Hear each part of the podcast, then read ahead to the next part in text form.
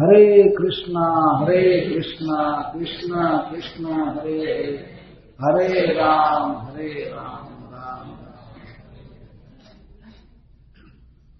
मैं गया था अभी तत्काल लॉस एंजलिस, वहां पर एक प्रदर्शनी लगाई गई है, स्कैन के द्वारा बनाई गई है diorama.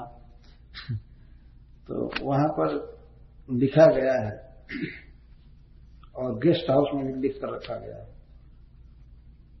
This is our Disneyland. तो और लोग भले डिज्नीलैंड में घूमे और घूम करके लास्ट में दुखी होकर आवे, लेकिन वास्तविक डिज्नीलैंड है भगवान का मंदिर। वहां जाने के बाद सब जीव आनंद में मग्न हो जाते, और वो भी जब स्कैन के द्वारा बनाए हुए डायरामा आप देखेंगे बिजली द्वारा चालित, तो बहुत सुंदर लगता है। छोटा ही है लॉस एंजलिस में, लेकिन वास्तव में वो डिज्नीलैंड का बाप है। उसको देखने पर प्रसन्नता होती है, भगवान किस तरह बोलते हैं, गीता का उपदेश करते हैं। तो और दुनिया के लोग जाते हैं डिज्नीलैंड में। वहां पर एक चीज मैं देखा, एक बार हमको टिकट दे दिया था एक भक्त ने, गैर फ्री मिला था, कई लोग गए थे। हमने देखा एक जगह पर मेढक के आकार के कुछ यंत्र बनाए गए थे, मेढक जैसे, और कुछ लोग चलते थे ऐसे गोलाकार, और मेढक के मुख से पानी निकलता था, तो कुछ न कुछ लोगों पर पड़ता था। तो हमने एक भक्त से कहा कि हाय हाय देखो मेढक थूक रहे हैं इन लोगों। ये फल मिल रहा है, ये भी धिक्कार रहे कि क्या इस तरह से तुम सुख मानते हो। तो जो देखे होंगे वो समझते होंगे किस तरह। और वो लोग इसलिए बनाए हैं कि वो मेढक स्वागत कर रहे हैं, पानी छिड़क रहे हैं, लेकिन वो सीधे उनके मुख से आता है। असली बात है, तो असली मेढक नहीं है, लेकिन ऐसे बनाया गया। तो हम पर पड़ा तो हम तो समझे कि जूठा हो गया देह, मगर ठीक सजा दे रहा है। इसको देखने वालों के ऊपर इसी तरह मेढक थूकते हैं। इस दुनिया में हम लोग सोचते हैं कि हम ऐसे सुखी हो जाएंगे, ऐसे सुखी हो जाएंगे, और सुखी होने का उपाय बताया जाता है, chant Hare Krishna and be happy. ये कहीं उपाय है, भगवान का नाम जपो और सुखी हो जाओ। ये स्लोगन है इस काम का, सब chant Hare Krishna and be happy. पर आश्चर्य है कि इस सिंपल और सबसे बलवान उपाय को मनुष्य स्वीकार नहीं कर रहा है। स्वीकार करना चाहिए, शास्त्र कहता है। और जब स्वर्ग के राजा इस तरह से बोल रहे हैं कि स्वर्ग किम क्षुद्र ही खात कोद का, इस स्वर्ग का सुख क्षुद्र है, छोटा है, और वो घातक उदक है। उदक मतलब पानी, जल, और घातक का अर्थ है गड्ढा खोदा हुआ। एक तरफ समुद्र में भरा हुआ है रस, और एक तरफ गड्ढे में गंदा जल भरा हुआ है। तो कौन इसको भोगेगा? जिसमें भगवान की भक्ति नहीं है। लेकिन जस भक्ति भगवती, जिस व्यक्ति के हृदय में भगवान श्री कृष्ण के प्रति प्रेम हो गया है, वो उसको क्या स्वर्ग से मतलब है, उसमें स्वर्ग नामक नरक से उसको क्या मतलब है? बताइए। जो स्वर्ग के सुख को हे कहा जा रहा है, कौन कह रहा है? स्वर्ग का मालिक, वो बोल रहा है कि स्वर्ग तुच्छ है, भक्ति ही सर्वश्रेष्ठ है, भक्ति ही वास्तविक अमृत है, वास्तविक रस है, वास्तविक सुख है। तो जब स्वर्ग को इतना हीन कहा जा रहा है, तो इस पृथ्वी को कितना हीन कहा जाएगा, इस कोई सीमा नहीं। देवता लोग इस पृथ्वी पर पैर नहीं रखते हैं, इतना उनको गंदा लगता है। कभी आते हैं तो आकाश में ही खड़े रहते हैं, पृथ्वी पर पैर नहीं रखते, उनको बहुत यह धरातल गंदा लगता है। और वे ऊपर से जब मनुष्यों पर विचार करते हैं, भागवत की बात में कह रहा हूं, तो लोग देवता लोग कहते हैं कि ये मनुष्य कितने, जैसा लगता है कि गट्टर में कुछ कीड़े घूम रहे हैं, देवताओं को ऐसा लगता है। इधर तो आदमी सोचता हम बहुत अच्छी कार से चल रहे हैं, लेकिन देवता लोग सोचते हैं कि ये पिलुआ, ये कीड़े रेंग रहे हैं और गट्टर में घूम रहे हैं। द्वितीय स्कंध भागवत में लिखा गया है कि जौन लोक के निवासी जो है उनको कोई दुख नहीं है, कभी कोई दुख नहीं है, लेकिन एक चीज से बहुत दुखी रहते हैं। जब वो मनुष्यों पर विचार करते हैं, देखते हैं तो सोचते हैं ओहो कितने, कभी रोग, कभी दुख, बुढ़ापा, ये वो, ये कितनी दुखी जीव है। तो मनुष्यों का दुख देख करके बेचारे दुखी होते हैं, नहीं तो उनको अपना कोई दुख नहीं है। अभी सोचते हैं कि लोग क्यों नहीं विष्णु का भजन करते हैं, लोग सुखी होने के लिए बहुत बहुत उपाय कर रहे हैं, लेकिन वास्तव में सुखी नहीं हो रहे हैं, दुख बढ़ता जा रहा है। इतना रोड एक्सटेंड कर रहे हैं, लेन बढ़ा रहे हैं, लेकिन फिर भी कार में लोग हाय हाय करते हुए आते हैं। थोड़ा भी जाम होने पर चेहरा उदास होने लगता है, घड़ी देखते हैं कब पहुंचेंगे, कोई सुख नहीं है। रोज रोज रोड विस्तार कर रहे हैं, इतना फैला देंगे, ये कर देंगे, वो कर देंगे, फ्लाइंग ब्रिज बनाएंगे, ऐसे करेंगे, फिर भी दुख जो करते हैं। और मान लीजिए वो निर्बाध पहुंच भी जाए तो वहां पहुंचने पर, डेस्टिनेशन पर क्या सुख है? कोई सुख नहीं। कितने लोग ऐसे हैं जिनको खाने का समय नहीं मिलता है, शाम को आकर के तब तो कुछ खाते हैं, तो क्या सुख है इस संसार में? जब खा भी नहीं सकते अच्छा से, तो गधे की तरह काम करो, भले दौड़ दौड़ कर कार्य से, लेकिन सुख क्या है? एक मोह है वास्तव में, भ्रम है। और सोचता अच्छा अब सुख भेंट हो जाएगी, सुख से अब 2 दिन के बाद, इस वर्ष के बाद, इसके बाद मैं एडजस्ट हो जाऊंगा, तब तक बुढ़ापा चालू हो जाती है। अभी सुख के पास पहुंचे नहीं तब तक मृत्यु के तरफ गाड़ी जाने लगती है। कोई सुख नहीं। और यहाँ के मनुष्यों में, स्त्रियों में ये जो रोग है अनेक प्रकार का, इसीलिए यह शरीर सुख भोग भी नहीं सकता। एक तो यहाँ भोग है ही नहीं, और भोग हो भी तो शरीर में इतने रोग हैं कि भोगेगा क्या आदमी, क्या भोगेगा? घी माना है, चीनी माना है, असली चीज तो सब माना कर दे, क्या भोगेगा? नमक मत खाओ, चीनी मत खाओ, घी मत खाओ, और ज्यादा मत खाओ, थोड़ा थोड़ा, 1 रोटी खाओ, ऐसे खाओ, ऐसे खाओ। तो सीधा सीधा वार्निंग दिया रही, यहाँ क्या भोगोगे? कुछ नहीं भोग सकते। तो दुख है वास्तव में। वास्तविक सुख किसमें है? भगवान की भक्ति में। ये जो हम लोग यहाँ के दुख देख रहे हैं, स्वर्ग में भी दुख है। वहां का दुख क्या है? वहां का दुख है सातिशयता का दुख। शास्त्र में कहते हैं स अतिशयता। देवताओं को और कोई कष्ट नहीं है, लेकिन एक बहुत कष्ट है कि वहां जो ग्रेड्स हैं उसको ज्यादा सुपीरियर विमान मिला हुआ है, उसको ज्यादा भोग मिला हुआ है, उसको ज्यादा, ये सोच करके वो जलते रहते हैं। तो जो उनको मिला है वो भोग नहीं पाते हैं, दूसरे का ज्यादा देख करके मरते रहते हैं। और अपना जो भगवान ने दिया है उसको भोगना चाहिए, लेकिन नहीं, हाय रे उसको ज्यादा हो गया, इंद्र को ज्यादा भोग मिल रहा है, उसको ज्यादा मिल रहा है, ज्यादा मिल रहा है, इसी चिंता में मरते रहते हैं। कभी सुख का अनुभव नहीं करते। इस स्वर्ग के राजा खुद ही बोल रहे हैं कि वास्तविक सुख है भगवान की भक्ति में, और यह सुख है अनंत है, समुद्र की तरह है।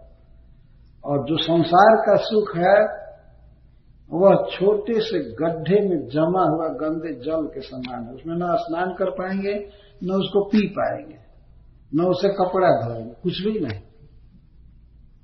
अगर वो पानी पिए तो कोई रोग भी हो जाएगा, मर सकते हैं।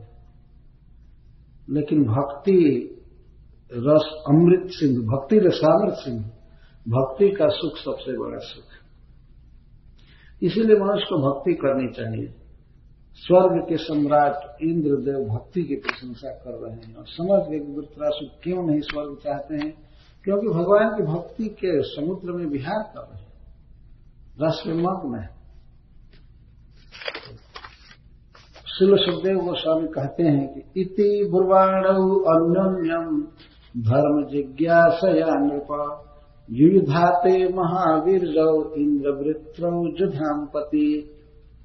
हे महाराज परीक्षित, इस प्रकार इंद्र और वृत्रासुर दोनों बोल रहे थे। इसके पहले आपने वृत्रासुर जी का प्रवचन सुना, इसके बाद भगवान इंद्र का सुना, तो इस तरह वे दोनों बोल रहे थे। किस लिए? धर्म जिज्ञासा, भगवान के भक्ति के प्रचार के लिए, जिज्ञासा के लिए भगवान की भक्ति का निरूपण कर रहे थे। यहाँ धर्म का अर्थ भक्ति, धर्म जिज्ञासा with a desire to know the supreme ultimate religious principle devotional service. ये अल्टीमेट धर्म है डिवोशनल सर्विस, भक्ति। सवै पुंसां परो धर्म जो तो भक्ति तो दोष। तो भगवान की वास्तविक भक्ति क्या है, वास्तविक सुख क्या है, जीवन का क्या उद्देश्य है, इस विषय में दोनों वीर बात करते थे। जुधांपति, दोनों युद्ध के ईश्वर हैं, बहुत बड़े बड़े युद्ध लड़े हैं। और महावीर जो, दोनों लगभग एक समान शक्तिशाली थे, एक समान शक्तिशाली थे, महान वीर थे, पर युद्ध के क्षेत्र में भगवत भक्ति की चर्चा चल रही है, भगवान का गुण गाया जा रहा है। तो इस तरह वे लोग परस्पर अन्योन्यम आपस में आनंद ले रहे थे। इस तरह की और बात भी बोलते थे। युद्ध रुक गया था, कभी वृत्रासुर जी बोलते थे, कभी भगवान इंद्र बोलते थे। इस तरह अन्योन्यम परस्पर धर्म पर प्रवचन कर रहे थे, भक्ति पर प्रवचन कर रहे थे। अब ये बात बोलने के बाद और सुनने के बाद दोनों वीर अपना कर्तव्य समझ करके फिर युद्ध चालू करते हैं। भक्ति पर प्रवचन तो हुआ, लेकिन काम करना है ना। वो आए हैं मारने के लिए वृत्रासुर को, और वृत्रासुर आए हैं मरने के लिए। तैयारी हो ही गई है, एक शरीर त्यागना चाहते हैं। तो वृत्रासुर देखे कि बिना युद्ध के तो मारेंगे नहीं, ऐसे भक्ति पर प्रवचन चलता रहेगा तो सालों बीत जाएगा, मारेंगे नहीं। झगड़ा करने पर तब न कोई किसी को मारता है। तो ये बात बोलने के बाद, इसके बाद अपने कर्तव्य समझकर वृत्रासुर परिघ उठाए अपने बाएं हाथ से, दाहिना हाथ तो कट चुका था, बहुत पहले। आविद्य परिघम वृत्रः कार्ष्णाय समरिन्दम इंद्राय प्राहिरो घोरम वाम हस्तेन मारिष। मारिष शब्द पूज्य के अर्थ में होता है, मारिष है सम्माननीय, आदरणीय परीक्षित। प्रवचन के बाद वृत्रासुर एक काले लोहे का, कार्षण आयस, काले लोहे का एक परिघ लिए, और वे तो अरिंदम है। वृत्रासुर अपने शत्रुओं को जीतने में समर्थ हैं, भीतरी शत्रु भी और बाहरी शत्रु भी। इंद्र जैसे शत्रु को जीतने में समर्थ है, और भीतरी काम क्रोध लोभ आदि शत्रुओं को तो पहले से ही परास्त कर चुके हैं। तो इसको अरिंदमः कहते हैं, अरिंदम, अरिंदमयति इति अरिंदम। जो शत्रुओं को दबा दे वो है अरिंदम। तो अरिंदम शत्रुओं को दबाने में समर्थ है वृत्रासुर, एक काले लोहे का परिघ लिए बाएं हाथ में। और आविध्य, आविध्य का अर्थ है कि उसमें गति बना करके, और इंद्राय प्राहिणोत, इंद्र के लिए छोड़े, घोर बहुत भयावह परिघ, वाम हस्ते न मारिश, अपने वाम हस्ते में लेफ्ट हैंड से चलाए। अभी चलाने जा रहे थे तब तक शतु वृत्रस्य परिघम करम चक्र भूकम चिच्छेद जुगपद देव वज्रेण सत्पर्वरा। जो ही वो चलाना चाहता था तेवहीं भगवान इंद्र अपने वज्र से जिसमें 100 धार है, पर्व है, उस वज्र से उस परिघ को काट दिए और भुजा को भी काट दिए। वृत्रासुर की भुजा भी गई, दोनों भुजा, एक भुजा तो पहले कट गए थे, अब यह भी भुजा कट गई।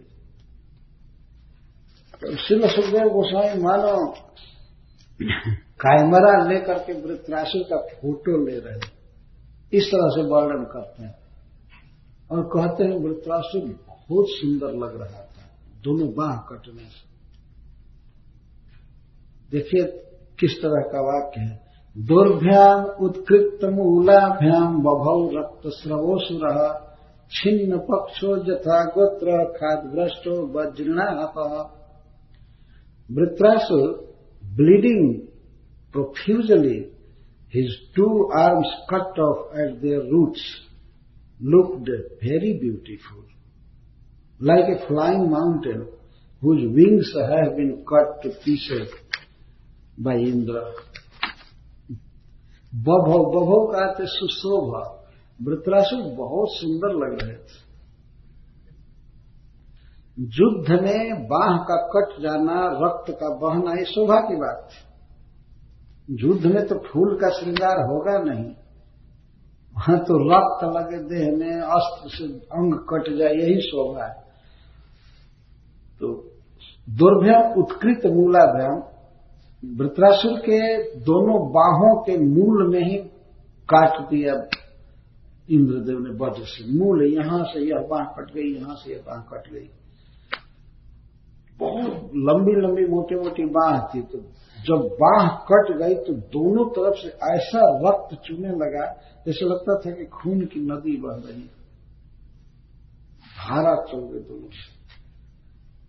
तो श्री सुखदेव गोस्वामी याद करते हैं कि एक समय भगवान इंद्रदेव पर्वतों के पंख काटे थे, तो उनसे जब पर्वतों के पंख काटे थे तो उनसे खून चू रहा था, लाल लाल पानी चू रहा था, और पर्वतों के पंख धाम धाम नीचे गिरे थे।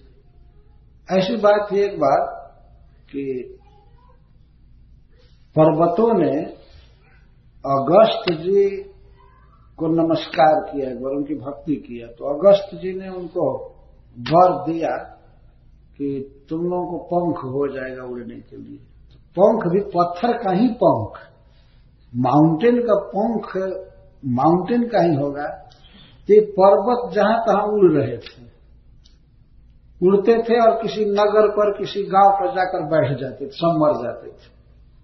तो इनसे विनय किया गया देवराज इंद्र से कि आप पर्वतों के पंख को, विंग्स को काटिए। तो भगवान इंद्र ने वज्र से, इस घटना के बाद की बात है, वज्र से पर्वतों के पंख काटे थे। तब से पर्वत जहां तहां बैठकर अस्थिर रहते हैं, जहां गिरे बस वहीं। ये तो बहुत उत्पात करते थे पर्वत शुरू में। तो जब पर्वत के पंख काटे थे तो वहां से गेरू की धारा पानी चू रहा था, ऐसे श्रवित होता था।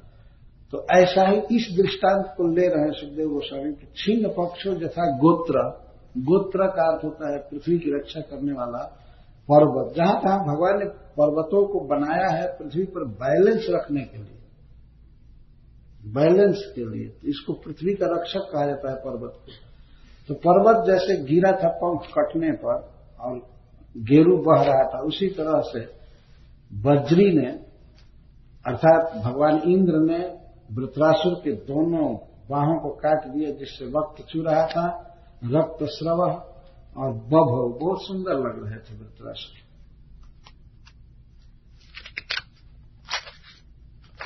सब अच्छा अच्छा दृश्य बीत गया, तब तो वीडियो कैमरा बना है। तो भगवान की लीलाओं को लिया गया होता उस समय।